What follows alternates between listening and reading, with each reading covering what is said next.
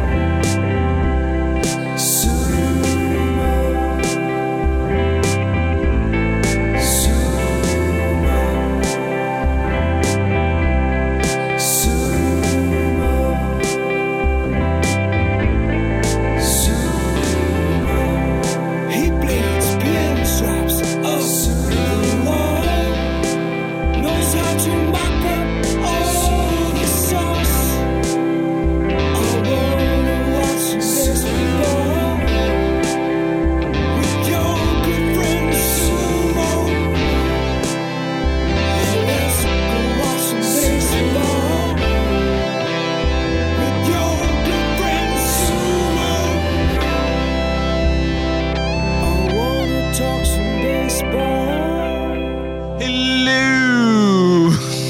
la, la, la, la, la. Hey, folks, and welcome to episode 32 of I Bleed Pinstripes. I guess I'm in a good mood, and unfortunately, I, you know, try to, I am so unprofessional. I hope you didn't hear that tweet back there. Excuse me. You know, once I start doing this, and all of a sudden everybody wants to get in touch with me, but uh, I got to do a radio show. I don't know why I have the giggles. But uh, anyway, welcome to episode 32 of the I Bleed Pinstripe Show. Uh, I, I, it's a, a kind of a weekly podcast, though I don't do it every every week. It's it's when kind of when I want to do it, and uh, yeah. So uh, as you know, uh, episode 32. So we go back. Let's check out some of the people who've worn number 32 for the Yankees. Not a lot very very short list maybe the shortest i think we've come across ah, i guess babe ruth might be the shortest one and uh, Gehrig. excuse me uh, well it was first given out in 1929 to arndt jorgens uh, he wore that for a year then it was ken holloway's turn and actually three people wore the number in uh, 1930 frank barnes and bill Karlon in 1932, two people wore it Dusty Cook and Eddie Phillips. And then uh, 38 to 39, Steve Sundra. Uh, and then the first name that you'll recognize, because I didn't recognize any of those other names, uh, he would also, this guy would also become the Yankee manager after, uh, I think it was um, Casey Stengel, uh, Ralph Houk and uh, he wore it from 1947 to 1954. And then, of course, uh, the great Elston Howard, the first black man ever to wear the pinstripes, he wore it from 1955 to 1967. Uh, the number's been retired. No one in Yankee history will ever wear it. It, it got me thinking that what if I get to the point in this radio show where I mean, there's probably going to get to numbers where nobody's going to have that number. I mean, I would be so happy if we got to episode like 107 and I was like, well, what am I going to do to open up the show? I, I, guess I have to figure out something else to do. Anyway, uh, it is a day after my birthday, and uh, March 6th, uh, the Yankees have played a few games. It's kind of been boring. It's nice to, uh, I watched uh, the second game of the season on Yes, um, and it's just great to see the pinstripes. It's great to see, you know, some new players, uh, seeing what numbers they're wearing, you know, stuff like that is great. But, I mean, you know, the, the constant constant Alex Rodriguez talk is just has really bummed me out because I don't like the one. You, you guys know I don't like the guy, so uh, the last thing I want to do is read a story about a guy who I don't like, and it seems the media. That is all they're doing. I don't listen to Mike Francesa, but uh, the show before it, Joe and Evan, they were promoting that um, the Yankee beat reporter for WFAN, Sweeny Murti, would be calling in you know, before every A Rod at bat to let Mike know and uh, let the FAN audience know when he does in his at bat. This is a spring training game. Is it that? Do I need to have? Do I need to hear everything that he this guy is doing? I, I just think it's ridiculous. I'd love. My thing about spring training that I've always loved is, you know, every day in the paper you learn about a new guy and I'd like to I'd like to know that there's so many new guys on this team. I, can we can we figure that out? Anyway, uh, so I'm kind of sick of that. Take more pauses when I need to.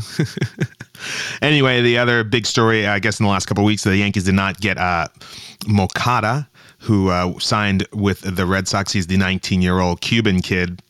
And uh, the Yankees uh, were not willing to go. I think they uh, their offer was 27 million. Plus it would i think would they would have added another 30 million to that because they've already gone over their international uh, spending budget. So they would have been pretty much doubling that. And the red sox i think also double that. So they the red sox invested over 60 million dollars on a 19 year old kid who you know i'm no scout. You know people say he's going to be amazing but you don't know. So it's a huge risk for people who saying the Yankees are cheap, it's kind of weird. You know, the Yankees can never win. When they do spend a lot, people are upset that they spend so much money. When they don't spend a lot, people are like they're cheap. So you just can't win with some people. Um, I don't have a problem with them not signing. They seem to have done. They went way very. They went very crazy during the international signing period, and they signed a lot of young kids. We'll see how that turns out. They've uh, their goal, it seems, over the last over the winter, was to bolster the minor league uh, system, which is very important, and it seems that they had kind of forgotten about. Um, they seem to have had a good draft, and uh, yeah, they they look like they want to they want to build something that's going to last for a long time. Uh, looking at like the Cardinals, especially the Cardinals. I mean, the Cardinals just keep bringing them up. It's just amazing what that organization has done. I hate the Cardinals. I used to like them in the 80s. I, I just don't like the Cardinals anymore. Um, I don't really know why. I just don't like the Cardinals. Anyway, uh, other big news uh, the Yankees are, I think I mentioned the Yankees are back on WPIX, and it made me remember, you know, growing up and watching picks, Frank Messer, Bill White, Phil Rizzuto those were the three guys. And if you didn't know it, they also did the radio side. So they would do three innings. I think they each did six innings on the radio and six on the uh, TV side. So they would rotate back and forth. And I think there was another broadcaster, I still haven't located his name, who was always like the radio guy. He was the play by play. And then these guys would come in. And uh, it was great. It was great fun. A lot of times I would listen to the radio and you know, in during one game, I'd go to the radio because I wanted to keep listening to Rizzuto, and then come back to the TV to listen to Rizzuto. So it was a different time back then. Um, but I just remember Sundays were probably my favorite days because you'd wake up, you'd got uh, you probably had some Three Stooges on P, uh, Channel 11 WPIX in New York. Uh, you had some Three Stooges to watch, maybe some F Troop, um, and then you know like a two hour uh, Abbott and Costello movie, which was like my favorite thing growing up. Then you have uh, This Week in Baseball with Mel Allen, and then, you know, Yankee Ball Game, which was amazing. And if you got a rain delay, it wasn't horrible because you'd get like four or five F troops in a row, which was, for me, was just, you know, and at the time not realizing that that was a Mel Brooks, I believe Mel Brooks wrote on that show. And, you know, you look back now and you're like, oh, yeah, I can see that. It was one of the most ridiculous shows uh, Calamity Jane was just what a fox she was. Um, but yeah, it, it just uh, having the Yankees back on Channel 11 seems like the right thing. Uh, it seems weird that they were like on Channel 9 and Channel 5, but you know, everything's about money and, and you know, you're going to go where the money is. So that's that's what it is and the reason they probably went back to Channel 11 was not because of nostalgia, it was probably because of money. Um, also, a lot has gone on about the face of the Yankees, and now that Jeter is gone, and with uh, you know, it seems to be an open, you know, everybody wants to like anoint somebody. Who's going to be the new face? Is it going to be Betances? Is it going to be McCann? Is it going to be Gardner? You know, let the season play out first and let's see who's going to be the face of the Yankees. Or maybe it's, you know, this is going to be a much different team than I think any other Yankee team that's ever come across along. This is, uh, you know, this is going to have to be a team effort, you know uh, this is not a star laden team where, you know, like in 2009, you know, you had a Johnny Damon, you had a Nick Swisher, you had, you know, Cockrot at third, Jeter, uh, Teixeira, Cano. I mean, team was loaded. And it's not that kind of a team anymore as far as stars go. It seems like it's, you know, the Yankees don't have the big stars anymore. They have great guys on their team, I think. They're a very likable team but you know, baseball's changed so much. Everybody's got money. Everybody's got TV money. You know, look at the Mariners have spent a lot of money in the last few years. The Rangers have spent a lot of money. Um, obviously, the Red Sox spend a ton of money. Um, you know, the Phillies, for some reason, I don't know what they're doing, uh, but it's amazing that they were in that 2009 World Series. They are a shell of their former self, and uh, will probably by uh, mid-season, Cliff Lee will probably be gone uh, and uh, as well as whatever other pieces they have on that team. Uh, Ryan Howard. Um, I can't remember who else is on that team. I know they have another great pitcher, but uh, they are done as an organization right now. They're probably like in a five-year plan right now. Um, but again, uh, we'll see who the face of the Yankees and if the Yankees win, people will go to the stadium, and if they're an exciting team, that's all you can hope for is that they're an exciting team that makes you want to watch. You know, last year was like I, have said before. I, I, thought last year was kind of a boring year, kind of a boring team. Got better in the second half. We'll see what happens. Uh, I think so far a good thing about spring training is that all the Yankees are healthy. I know that uh, one of the young catchers uh, who's in the minor league, he uh, busted up his shoulder, so he's gone for uh, he's gone for the season. But the Yankees are pretty deep in their in their catching but uh, yeah, it's a very healthy team right now. So knock on wood.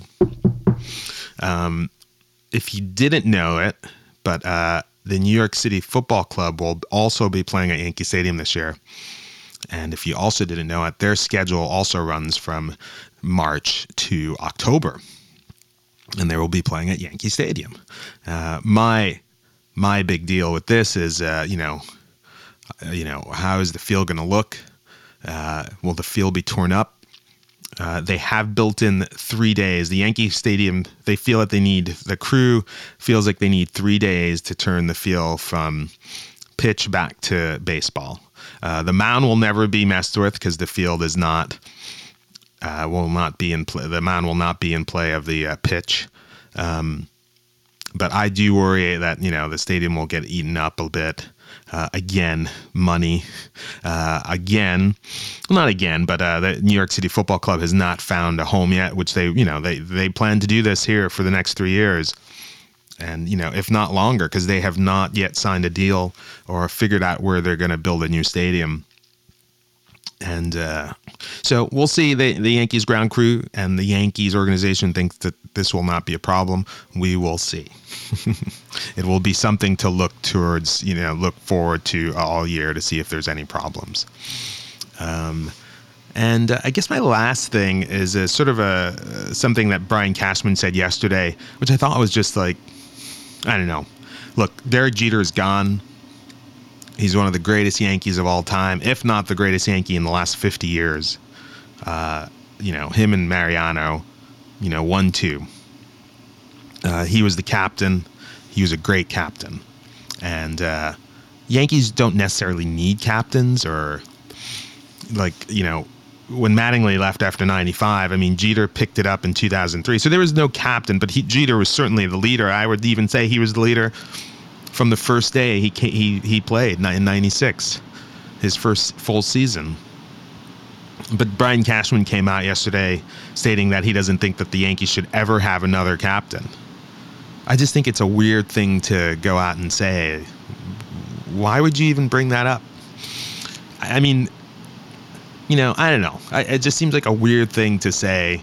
Sometimes Brian uh, Cashman just says things that I'm just I I, I just wish he would just kind of be quiet and you know take care of what needs to be taken care of. I think sometimes there's just maybe nothing else to talk about. There's there's A Rod and that's it, and it's like you know we're gonna miss Jeter. Hopefully the you know the clubhouse to me I, sometimes it doesn't i don't know if it really matters when you look at the 77 78 yankees these teams, these guys were going, these guys were crazy, and there were a lot of fights in the clubhouse. I don't know if there were a lot of fights. I know that Reggie Jackson, it might have been kind of 24 versus one, but there was a lot of controversy, the Bronx Zoo and everything. So you don't need the clubhouse to be, you know, happy go lucky for a team to win. We've seen this in the past. Teams can thrive, you know, from not getting along. As long as they play together, that's all that matters. Yankees do have a lot of, you know, older guys, and I don't want to say older guys, but they've got CC and Brian McCann. So it shouldn't be a problem. Um, but we'll see. it's going to be an interesting uh, spring training. Uh, so far, like I said, it's not really anything related to report. Uh, it's too early. Guys are just getting their work in. Um, I hope, like like me, I, I hope that you do not worry about whether the Yankees win or lose spring training games because they mean nothing. I remember one year they were like horrible in spring training, but it didn't matter, and I think they won 116 games. So that's the way it goes. Anyway, folks, uh, I'm going to wrap this up. Um, I hope to have more next week, uh, and also I would like if you guys could because I know there are listeners out there. So please tell me what you like, what you dislike. You know, put post it on the uh, iTunes page, post it on the SoundCloud page, post it on our Facebook page. I bleed pinstripes. Uh, tweet me at I bleed pinstripe. But let me know. What do you think of this show? Do you think it's crap? Sometimes I think it's crap. It's, sometimes I barely can listen to myself. And I do listen to the show, but sometimes I can barely listen and I go, oh my God, what are you doing, dude? what are you talking about? Because I'm pretty much doing this off the cuff. I do try to have a few notes and I look and at my computer here and looking.